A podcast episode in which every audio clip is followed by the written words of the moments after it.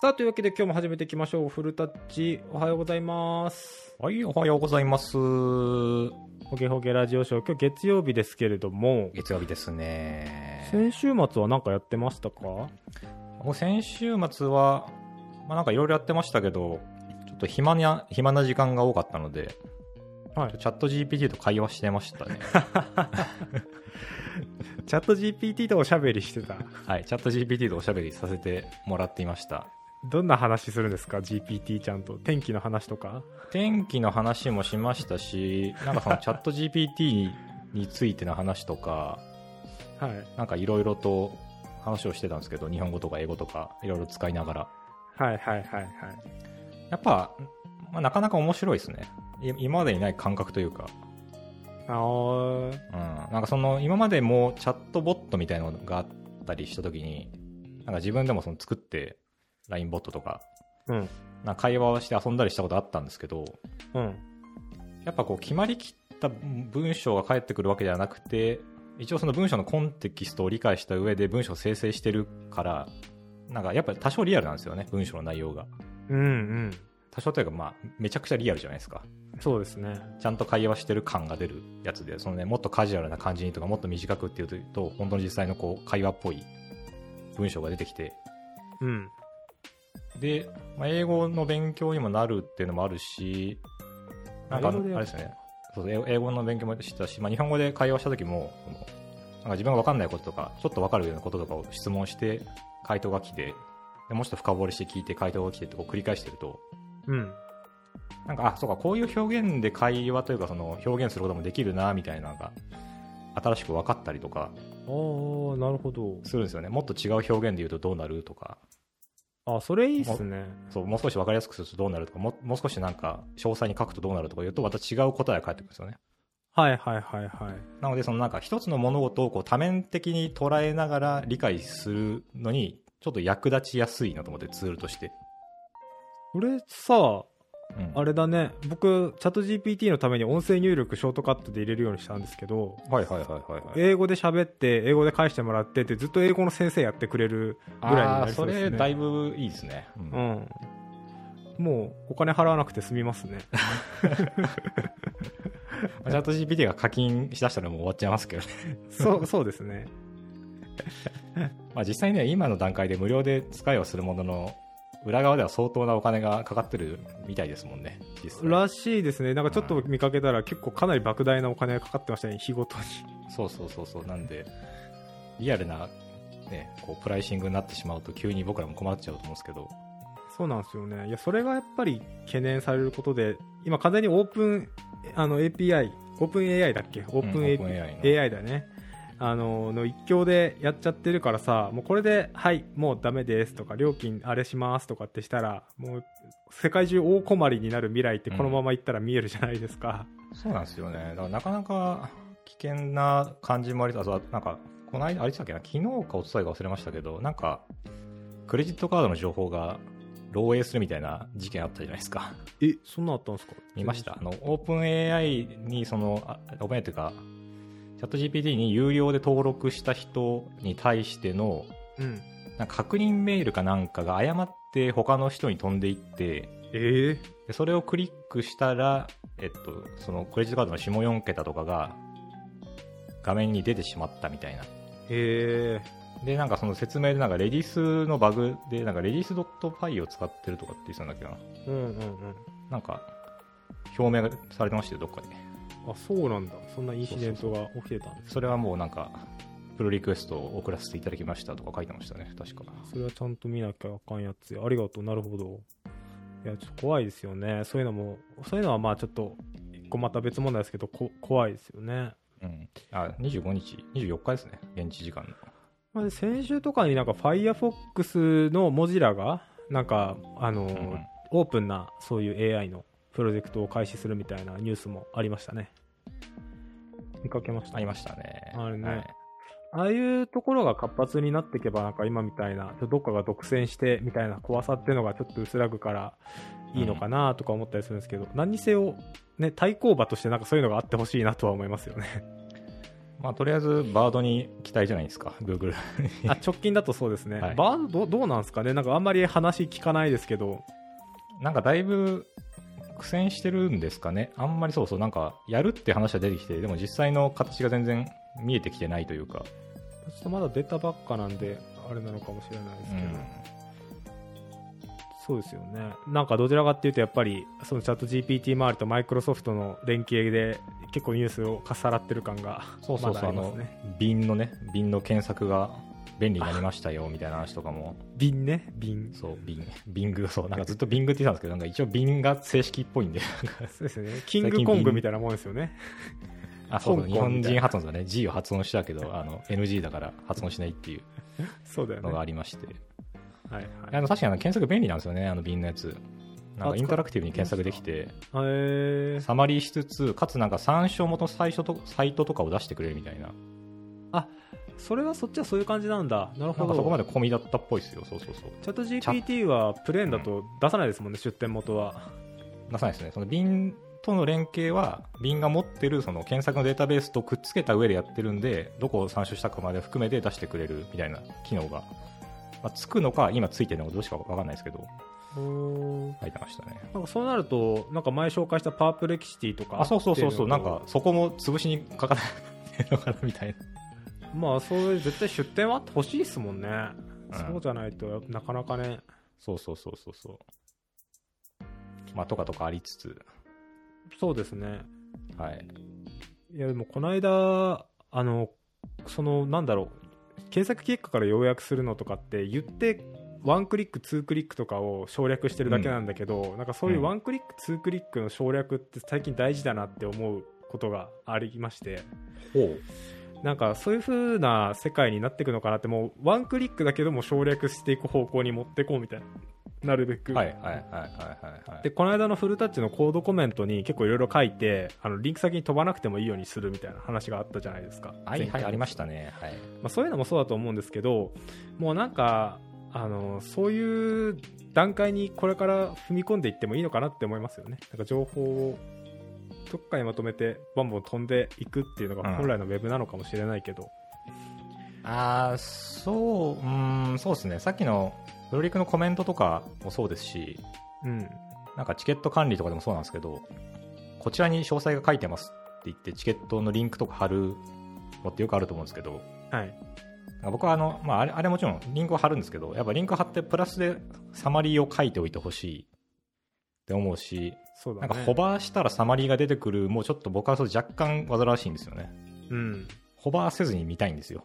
みたいな、その。うんわかるよだからなんならなんなら、そこまで視点、視線が誘導し、あ視線が入ったら自動的にホバーするとかだったらいいんですけど、 その、そうですねそうでもなくてマウスをカーソルでホバーしたらとかだとちょっともうめんどくさくなっちゃってて、ほぼ押すのと一緒ですからねそうオーバーしてたらで、かつ大体ね、押した後になんかそそこまでサマリーされてない文章が出てくると、いや、もうちょっとサマリーをした文章が欲しいってなるじゃないですか。わかりますよ。あそういうのがチャット GPT とかそういう仕組みを利用して、なんか自動的にさまった文章が文中に埋め込まれるみたいな仕組みまで来ると、そうだよね。だいぶ読みやすくなるんですよね、いろんなものが。そうだよね。うんっていう感じで、もう一番ひどいなとこもリンクバーって貼ってるだけで、特にリンクだけガーッとか貼ってくる人もいる し、ちゃんとリンクタイトル出してど、どういうリンクか分かる人もいるし、省略あのそういうちょっとした要約を書いてくれる人もいるしで、まあ、そこははい。ありますけど、まあ、その辺とかもね、吉田にやってくれたらありがたいんですがね。という話をしつつ、なるほど、チャット GPT とおしゃべりしていた週末を送った古田氏うん、さもん、うだいぶ未来的な人生を今送ってますね。あのそういう映画ありましたね「ハーっていうあの人工知能の女性と恋に落ちる男性の悲しい物語があそんな悲しいものそれいつ頃の映画ですかあれ僕がねああれだから10年ぐらい前かなでももうはあ、全然聞いたことないですね。それ、あれアメリカの結構有名な映画ですかそれって。 あーっとね超有名っていうわけじゃないんだけど、あのー一部でカルト的人気って感じか なカルト的人気。あ、これか、はあ、世界で一つの彼女あそうそうそうそう、でこすれね監督がスパイク・ジョーンズって人でこの人僕結構好きで追っかけてたんですけど、あのー昔デビュー作かなんか「マルコビッチの穴」っていう、まあ、ちょっと変わった映画でうーんまあ、そこからちょっとなんだろうな、まあ、一部にこう熱狂的なファンを抱える感じの監督でこの「ハーっていうのも、まあ、ちょっと先取りしたこれシリが出たぐらいの頃なんですよ確かシリが出てちょっとしたぐらいだったと思うんです2013年だからももうちサょマっンサ。とあれか時期的にあれですけど、あーなんか、まあ、そういう未来が来るのかなどうなんだろうなって思ってたらなんか来てもおかしくなさそうな感じはしそうまですすよねね。来ちゃいましたね。そんな世の中が。実際はこう VTuber でバックは全部もう AI でやっててとかってなったらそうなりますよ ね AI に課金するみたいなあ、そうですよ。で、課金し続ければし続けるほど、ちょっと自分好みの部位になってくるんですよね、見た目そうが。そうそうそうそうって考えたらそっからなんかこの VR とかさ、んそういうメタバースみたいなところまでさ発展してったら本当にバーチャル世界で結婚しちゃう人とかも出出てきそうですよねいやーなかなか理解が難しい世界になってくるかもしれないですね、今 お後。ばおばあちゃんにどう説明しようかっていう感じですけどはいすいどまっせんから説明すれば伝わるのかなって感じですよね。なんかもはや。 本当にコンテキストがむずすぎてちょっとあれです がというまあ話を置いといてちょっと世間ねちょっとチャット GPT とかで騒がしいというかそればっかなんでうちはちょっと違う話をしましょうちょっと、はいなんか記事紹介をしていきたいんですけど古舘なんかありますかはい。えーチャット GP の話をした後に話すのはなかなか面白いんですけども、えーっと、これはですね、金田一秀穂先生のなんか記事で、タイトルがすみませんより申し訳ありません。上司にはご苦労様ではなくお疲れ様は、えーなぜ間違いなのか。うん国語学者が教える正しい日本語の文章術とはっていうまあ記事がありまして、はいまあ、あのこの金田一先生ってあの有名なあの言語学者の方ですけど、言語学者だったかで一族ですね近な代あそう一そう族金田一一族のはい言葉にまつわるプロフェッショナルの金田一先生なんですけど、はいまあ、なんかその、よく聞くじゃないですか、こういうのって、あの、ご苦労様じゃなくて、お疲れ様だとか、ああーはいはいはいあの新入新卒で、ね、入社した会社でちょっと言葉遣いを誤って怒られるみたいなそうだねあるじゃないですかありますねそうでそういうのが本当にそれが間違ってるのか間違ってないのかっていうのはなかなか判断が難しいんですよね、うん言語学的な意味で言うとあてかその言語の定義的な意味で言うと確かに間違ってるかもしれないけど世の中的には受け入れられているものとかうんって結構あるんですよはいはいはいで逆になんですかねその世の中的に受け入れられてるけど定義としては間違ってるものとかも結構あるんですよねうんうんでそのね友達同士の会話とかであればもちろん何も問題ないんですけどなんかこう新聞記者とかアナウンサーとかっていうそういう言葉のプロが使うとそういうのが結構ぐちぐち言われやすいんですよ間違ってるとね、はいはいはいでまあ、そのちょっとプロの話は一旦置いといて僕らのレイヤーで話をすると、まあ、よく言うのがその、ね上司に「ご苦労様です」ってなんか間違って言って「お疲れ様です」ですってこう、ね、指摘されるみたいなのあるんですけどはいここの金田一先生が紹介している文章が面白くてこの金田一先生が学校で授業をした後うんにその外国人留学生の方が「先生ご苦労様でした」って声をかけてくれることがあるらしいんですよね。はいはいはいで、まあ、悪気がないのは、まあ、重々、重々、重々承知なんですけども、なんかやっぱり面と向かって言われるとあんまりいい気はしないと。おーそう。で、そのご苦労様がダメだと分かってる人は、いや、ご苦労様なんか言っちゃダメですよ。こういう時はお疲れ様なんですよって言って、先生お疲れ様でしたって言うらしいんですよね。うんで、その、お疲れ様でしたもダメなんですよ。あダメなんだはい。で、こういう場面では、ありがとうございましたが正しいんですよね。おーはいで僕ねこれちょっと初め見た時になんかんどういうことって思ったんですよそのご苦労様がダメでお疲れ様が正しいんじゃないのかなって思ったんですけどそのご苦労様じゃなくてお疲れ様が正しいっていうのはその会社のなんか同僚とかのその文脈の話なんですよねあくまででほうほ今回って先生と生徒の関係なんですよううんだから先生に対してご苦労様お疲れ様もおかしいじゃないですかうん先生に何か教えてもらってじゃあこれで今日の授業おしまいですお疲れ様でしたああ ありがとうございましたっつってはいはいその、ありがとうございましたで終わる場面で、お疲れ様でしたっていうのは、関係性として正しくないんですよね。ああ確かにおかしいね、んそう。で、っていうのを理解した瞬間に、あ僕ら結構なんか難しいことを普段からやってるのかもしれないなと思ったんですよ。うんうんうんね、会社だったら同僚とか上司に対してお疲れ様はいいのに先生に対してはダメでも上司に対してお疲れ様はいいかもしれないけど上司の上司の上司ぐらいに対してはダメかもしれないとか、うんね、お客大事なお客さんとミーティングした後に「あじゃあお疲れ様でした」って多分言わないな確かにと思ったんですよはいはいはいだから結局その「お疲れ様は対等な関係なんですよねある意味ねうんでご苦労様はちょっとこう別の立場の、えーかつ何か自分がこう発注と受注の関係では発注する側みたいな立場の人が使う多分言葉なんですよそうだねそんな感じするねなんかた宅配便のねこうお兄ちゃんが来て「あーどうもご苦労様、まあボタンお疲れ様って言っちゃうと思うんですけど なんかこう、うん言う時に使う言葉であってうんそうで例えばね大事なお客さんとの打ち合わせの最後に「今日はなんかいろいろじゃあお時間いただきありがとうございました失礼します」って言って終わるじゃんうんうんだから、なるほどな、なんかこういうのって細かいけど、言われてみると確かになと思ったんですよね。なるほど ね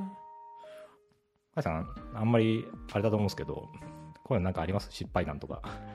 失敗談かカイさん、あの、ヨーロッパに、ヨーロッパじゃない、あの、オーストラリアにいたあれでちょっと、日本語が、一時期、難があったと思うんですけど、多分。いやいや日本語に難はなかったですけどあとあれですね英語がたまに出ちゃってううざい時はありましたねアウチみたいな そ Sorry れうちはまあいいんじゃないですか。そういう瞬発的なやつは出ちゃいますよね。いやでもこの、お疲れ様ですとかって、まあ、それでも仕方ない。そうだよね。でもこうやって言われて、正されていくもんだなとも思いつつ、な、なんですかね、あのー言われる時って、ご苦労さんとかって、おばあちゃんとかに言われるわけじゃないですか。で、やっぱりそういう時ははいそういう言葉使うんだなって思っちゃっててってことなんですよね。多分ね、間違って誤用ってしちゃうっていうのはね。あそうですね、うん、その、他のね、年長者の方々が使ってた言葉を、まあ、真似するところから僕らは学んでいくんで、そうですよね。そうそうそうでなんかそういう時に思うのってこういう誤用をなんかどこまで正すべきなのか問題って若干あると思っててはい、はい、はい、はい、ありますね。こう仕事しててもなんとなく伝わるんだけどこううん細かいニュアンスが伝わらないからこっちの言葉言ってほしいなって思うけどまあ伝わってるからいいかって思う時もあれば うん、うん、うん。こう言っちゃう時もあるし言わない時もあるしってあるんだけどはい、はい、はい。なんかそういうところって結構線引きって難しいなって思うんですよね。うん。めっちゃ言う人がいたらいやまあ良くないって思うことも あるじゃないですか、ありますね。んそうですよねそれたち結構その辺寛容ですかあんまり気にしないというか伝わったらいいじゃん派ですか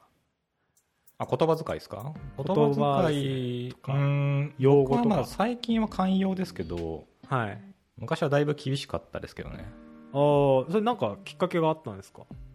まあ、めんどくさくなってきたんじゃないですか。いいややめんどくさくなってきたのってあんまり関わらなくなってきたのかもしれないですね、人と。ああそういうことそうそうそう。昔は本当なんかこう、1対1真剣勝負で僕ずっとやってきたんで、うんなんか後輩とか、まあ、後輩じゃなくてもそうですけど、ちょっと間違った言葉遣いしてると、ちゃんと指摘してたんですけど、うんうんまあ最近はなんかもう真剣勝負もめんどくさくなってきちゃったんで、まあ別に困るの自分じゃないしなって言って、その、間違ったことをしてたとしても別に指摘しないというか、ああ間違ったこと言っててもってことだねあ、そうそう、言ってても。そうだよねなんか入ったきたての頃とか僕もよく DB とテーブルをなんか混合して使っちゃっててうん DB あそれは追加ね、それは多分言う と思います。それは、それはちょっと、そこはちょっとちゃんと言わないとダメな気がするんで、多分指摘すると思うんですけど。これユーザー D- DB をこう追加して とかっていう風にしちゃったりとかっていうのはまあなんか入りたてあるあるかなとは思うんですけどうん、うん、うん、何なんだろうね、まあ、その使い分けも確かになんか言われてみれば先生に対してなんかあんまりお疲れ様ですと言った記憶もないしご苦労様ですとも言った記憶はないなっていう感じはしますねありがとうございますってなんか言っそうてそるうそうそうそう。ですねだからこういうのって、まあ、その言葉を知っているというのもやっぱ一つの大事なポイントでああると同時にうんなんかその人とどういうふうに向かい合っているかっていうのも多分キーになってくると思うんですよね。おーはいはいあの例えば先、まあ、今回がその先生って話ですけど例えば僕らがじゃあなんか誰かに何かを教わるっていうスタンスの時、うん、うんまあ、それ同僚でもいいですし別に他の何でもいいんですけどそのちゃんとそこでありがとうございますっていう気持ちに持っていけるかどうかっていうのは、あ言葉に言葉を出せるかっていうのは、多分そのありがとうございますっていう気持ちで聞いてるかどうかっていうところにも多分かかってくるんですよ。うんうんうんだからこれでなんかこう教えてもらって当たり前だよねくらいの感覚でいると、多分お疲れ様でしたって言っちゃうと思うんですよね、つい。うん。あああ、なるほど、なるほど、わかりました、わかりました。あ、お疲れ様でした。みたいな。ってなるのか、あ、なるほど、そういうことだったんですね。あありがとうございました。助かりました。っていうのかっていうのは、あ。うん。言葉を知ってるかというよりかは、どういう気持ちでその環境に対峙してるかっていうことだと思うんですよね。なるほど。そうそうそう。だから言葉の問題であると同時に、まあ、気持ちの問題でもあると。どういうふうな気持ちで自分がいるべきか。そうだね。で逆にでもそれは言葉を知らないとわからないのもあるのかもしれないですよね。こういう時にありがとうございましたって言っていいんだって知らないと、うん。逆にぶなんか失礼な態度を取っちゃうとかああ、なるほどあねる。と思ってて。さっきの、うん、あ、どうぞ。あ、ごめんなさいね。えっと、さっきの記事の中で出てきた例で言うと、あのー留学生の人だっけか誰かが「おうん疲れ様です」って言っちゃったのは悪気はないから本当は「ありがとうございます」の姿勢なんだろうなっていう上でこういう時は「ありがとうございます」なんだよあそうってでいうふうすねに伝えてあげるみたいな。うん。感じのことなんだよね、これでお疲れ様スタンスで本当にお疲れ様ですって言ってるやつ はもうスタンスから叩き直さなきゃいけそうなそ、いうのスかタンスから間違ってるから、 ダメなんよってことなんですよ、これは。あ木内先生お疲れっすお疲れっした皆さん、今日のちょっと授業見ましたしね、まあ、まあ、お疲れ様です。今日よかったっすよお疲れっすそうそう。それもなんか違うと。 だいぶ違うよねだから、この言葉の問題ってね、だから二重の難しさなんですよね。言葉自体の難しさもあるのと、そもそもその言葉にたどるまでの道のりに難しさがちょっとあると。うんうんってのがあって、なるほどなというのが、まず1個あるのと、で、この、ちょっとさっきのあの、コードコメントの話と若干つながる話がこの手に書いてあって、うんうんおう読み手の興味を引くのは、結末の見えない文章ですっていう、こう、話が出てくるんですよ、急に。もう本当に急になんですけど。はい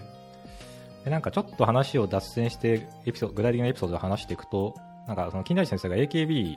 AKB48 の総選挙番組に、なんか呼ばれて、出たことがあったらしいんですよね。ほーいでなんかそのコメントすえ聞いてると、なんかそのほとんどのこう女の子というか、まあこの、要はランキング下位の方の女の子ってうんいうのはなんかこう、ファンの皆様ありがとうございます、頑張りますみたいな同じようなことばっかり話してたと。うんでもなんか当時のその指原莉乃さん、まあサッシーが、さっしーなんか本屋で AKB48 の雑誌を読んでいたところを目撃したんですみたいなところからエピソードが始まったと。おうで、急にこの、んみたいな、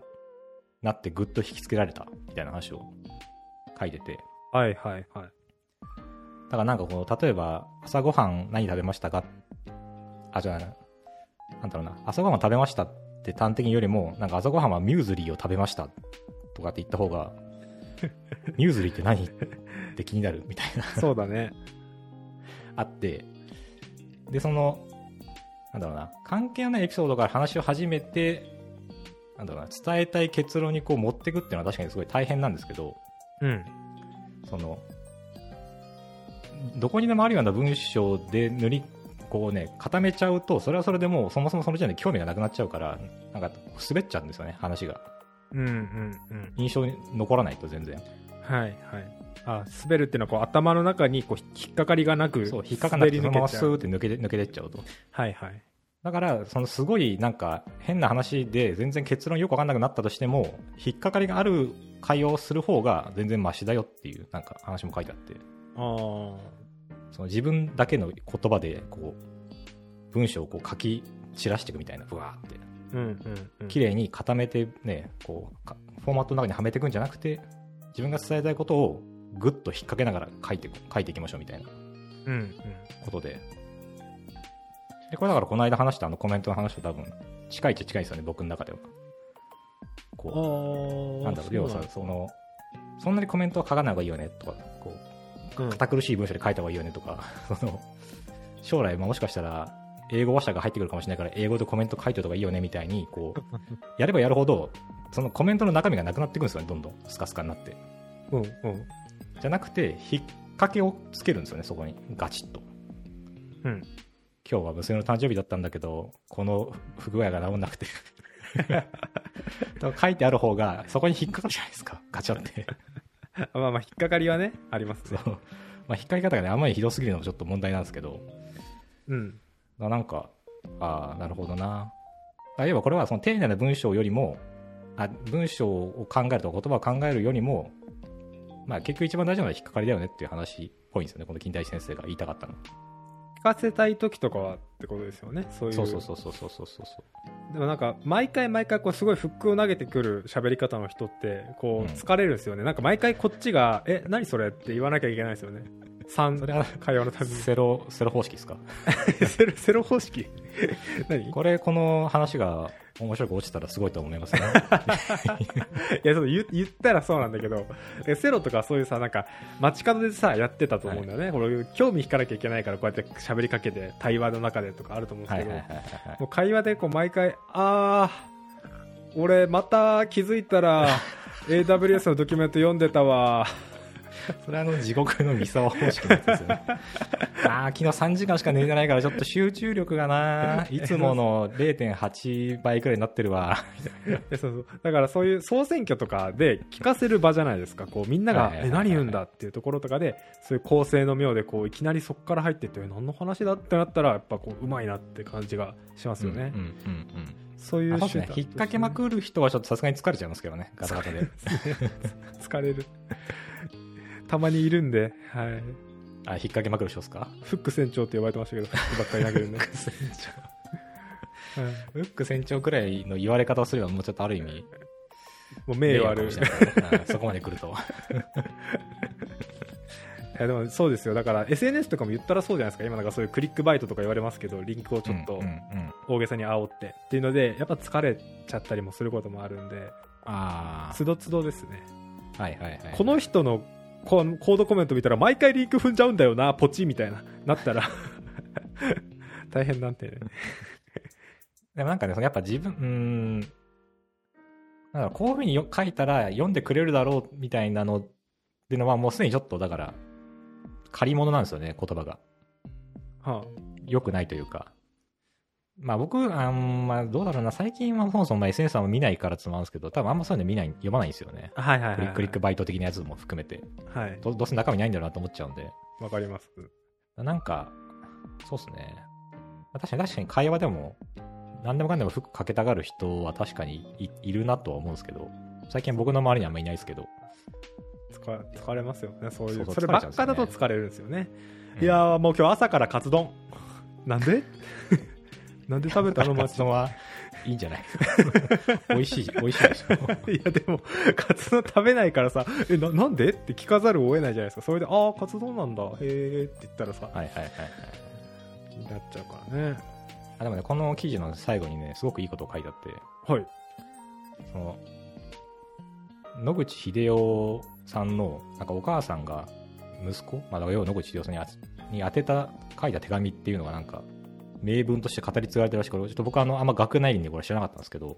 はい。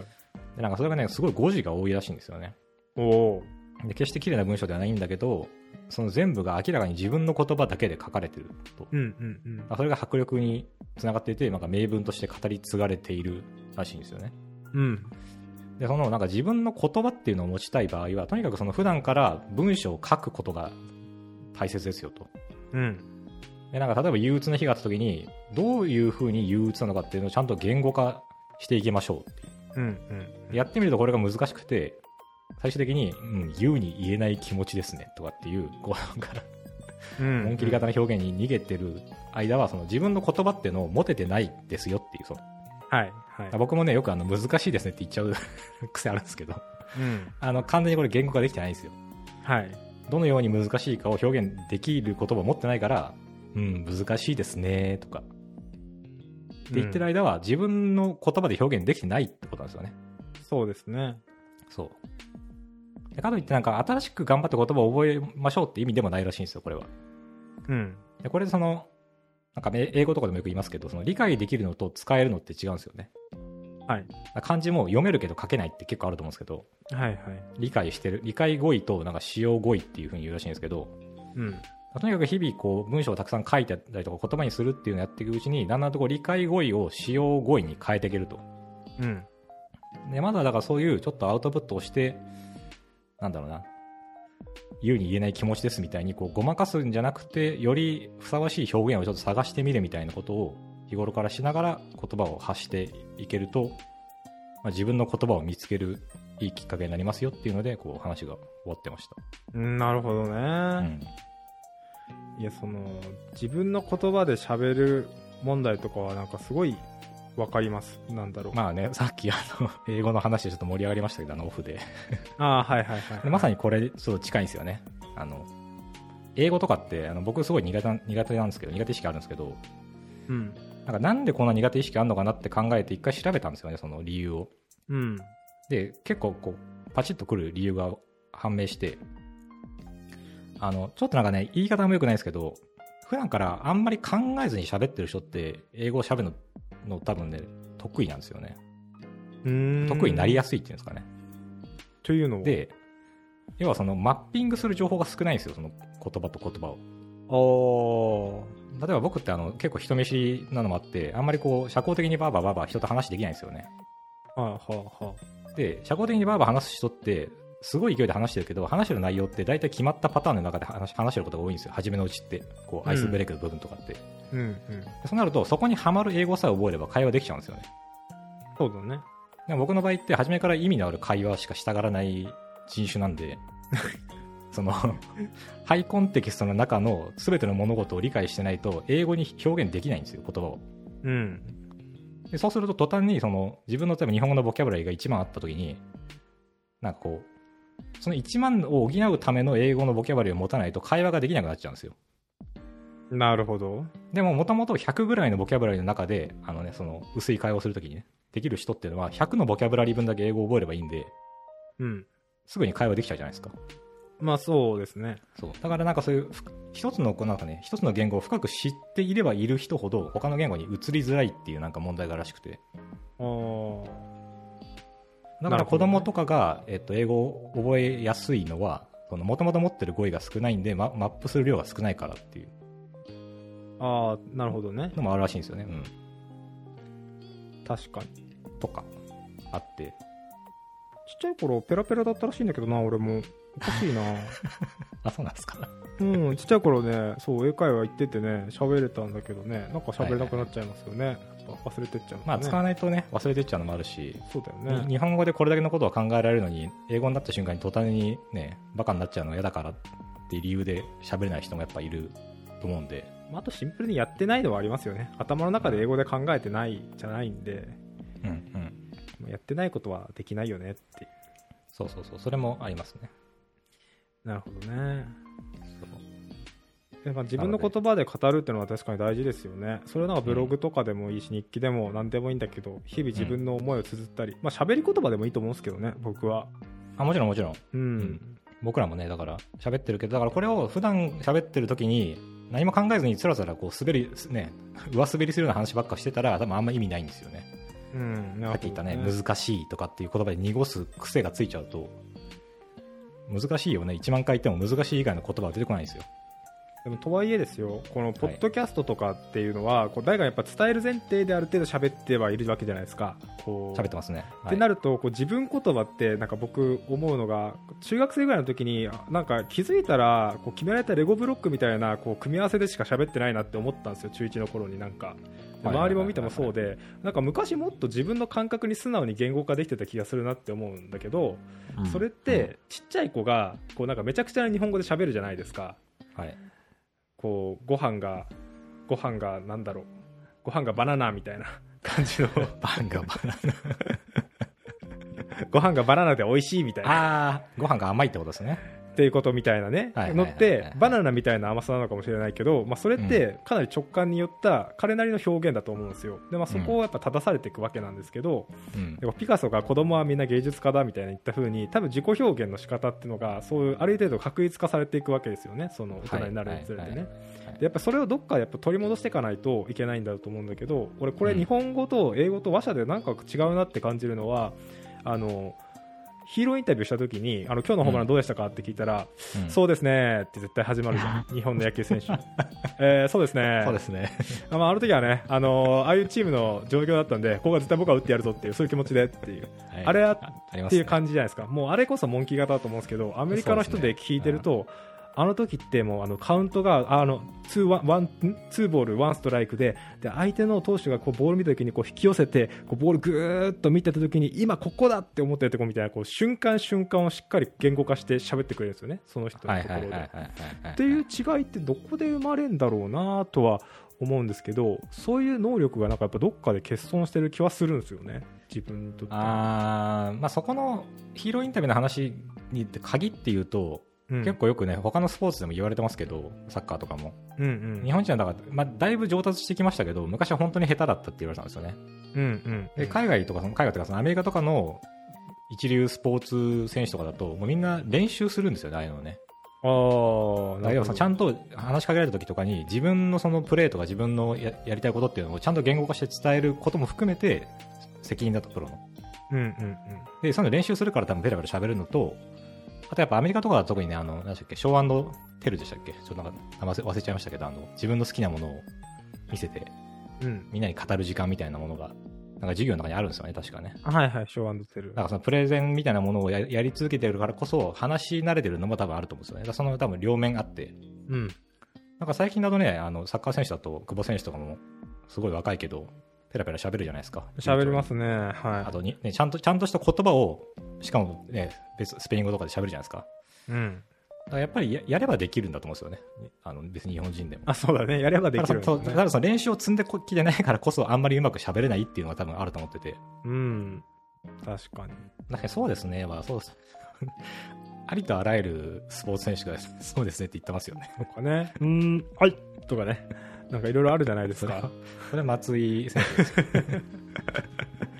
あとあれですよね、そのさっきの話でいくと、そうですねから入って、なんか、上滑りする会話をしがちな人もいますよね、なんか。ありますねい。やー、本当に日本のみんなが応援してくれたからでした。ありがとうございました、みたいな。っていう、もう、決まりきったそうそう感じのもうちょっ。とね、具体的にそう話をしてほしいなと思うだと思うんですよね、こっちとしては。そうだね。あの時のあの、間に合うかどうか分かんなかったけど、みたいなとか、そう、2ストライク、3ボールで、ね。もう後がない状況でとかって言ってくれたら、あ、そうそうそうそうって思うけど、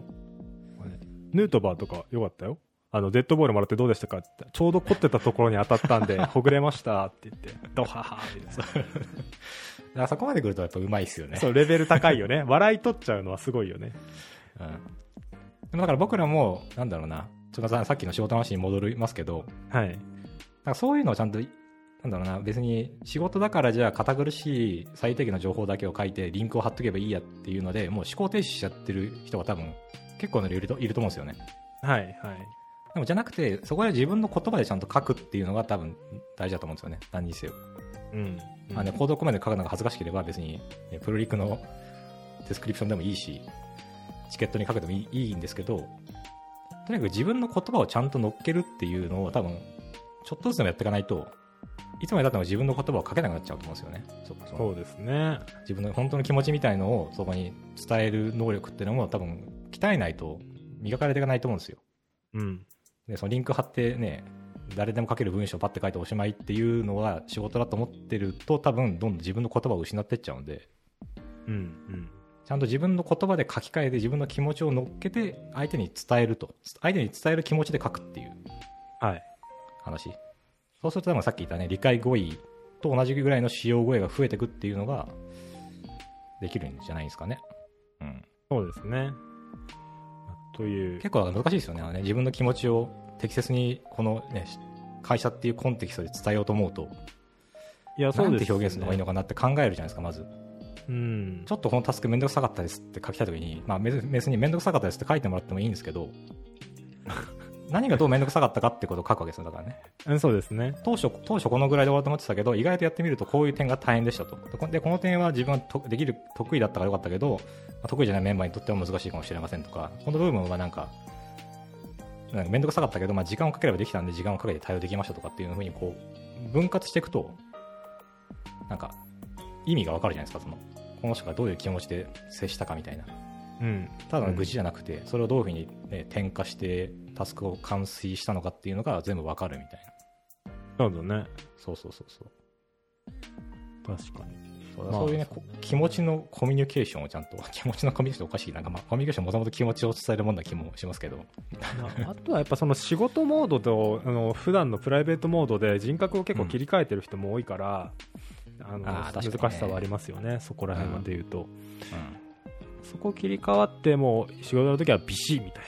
なもう仕事こう、仕事文章しか書きませんでやってるのがやりやすい人って絶対いるんですよやっぱそこで切り替えちゃった方が自分のね、うん、うん、まあそういう人もいつつ自分を表現したいできる人とかはそういう場でもできる人っていうのはもうバンバンやっていった方がいいのかもしれないですねそういう面で言うとあでもねその仕事文章っていうのもなんか僕はちょっとに逃げだなと思う時がたまにあって なんか仕事だ仕事だから別に感情なんて込める必要ないし感情を勝手にね文脈から読み取るなんかやめてくれみたいな人よくいるんですけどうんいやでも人間じゃないですかお互いって思うんですよね僕ははあはだからなんかねすごい厳しい言葉書いてもいやこれ別にあなたに対して言ってるわけじゃなくてこのプロリークのこのコードに対して言ってるだけですよとかっていうなんか言い訳ありますけどあはああれはなんかか逃げじゃないですかただのそのあそれは仕事で言葉っていうよりもそれは普通に言葉遣いが良くないって話ですよね、あそうそうでも、はいその、ね、仕事言葉的な文脈で言う人の中には、うんいやいや仕事なんだからそんなの感情なんか抜きにして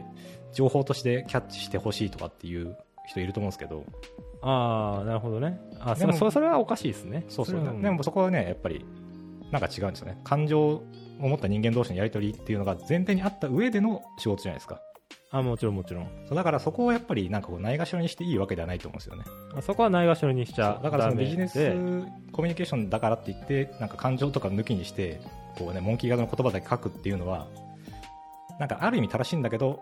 正しくないんですよねその本人は楽かもしれないけどそれ受け取ってる側は結構疲れてる場合もあってさっきのね甲斐さん言ってたそのこういうのが楽だからって言ってビジネスモンキリ言葉で、ね、コミュニケーションしてる人確かにいると思うんですけどでそうそう、なんかそこはでもビジネスライクな感じでやってても、こううん伝え方だと思うんですね、そこの中でもやっぱりグラデーションはあるわけで、その中でうまく柔らかく伝えてる人もいると思うんだあけど、そうそうそうそうそうそうそうビジネスの中、ビジネス関係で、なんかすごい、だから何でも言っていいんだみたいな、なんかお互い差し合い上等みたいな人が確かにたまにいるんですけど、まあ、そそういう人は、まあまあ、だいぶあんま良くないですよね、確かにね。いわゆるブリリアントジャーク気味っていうか。そう で気味というか、まあ、それ、ブリリアントジャックですよね。 もう気味、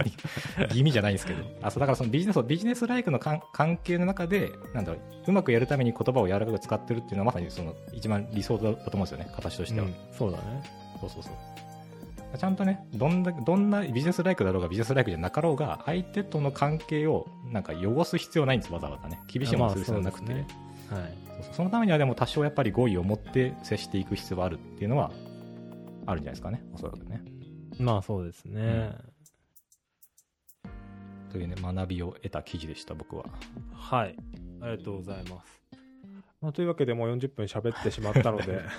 一つしかやってませんが、今日はこのくらいはでい終わりで大丈夫ですかね。大丈夫ですはい。それではまた次回お会いしましょう。また、それでは。はいありがとうございましたありがとうございました。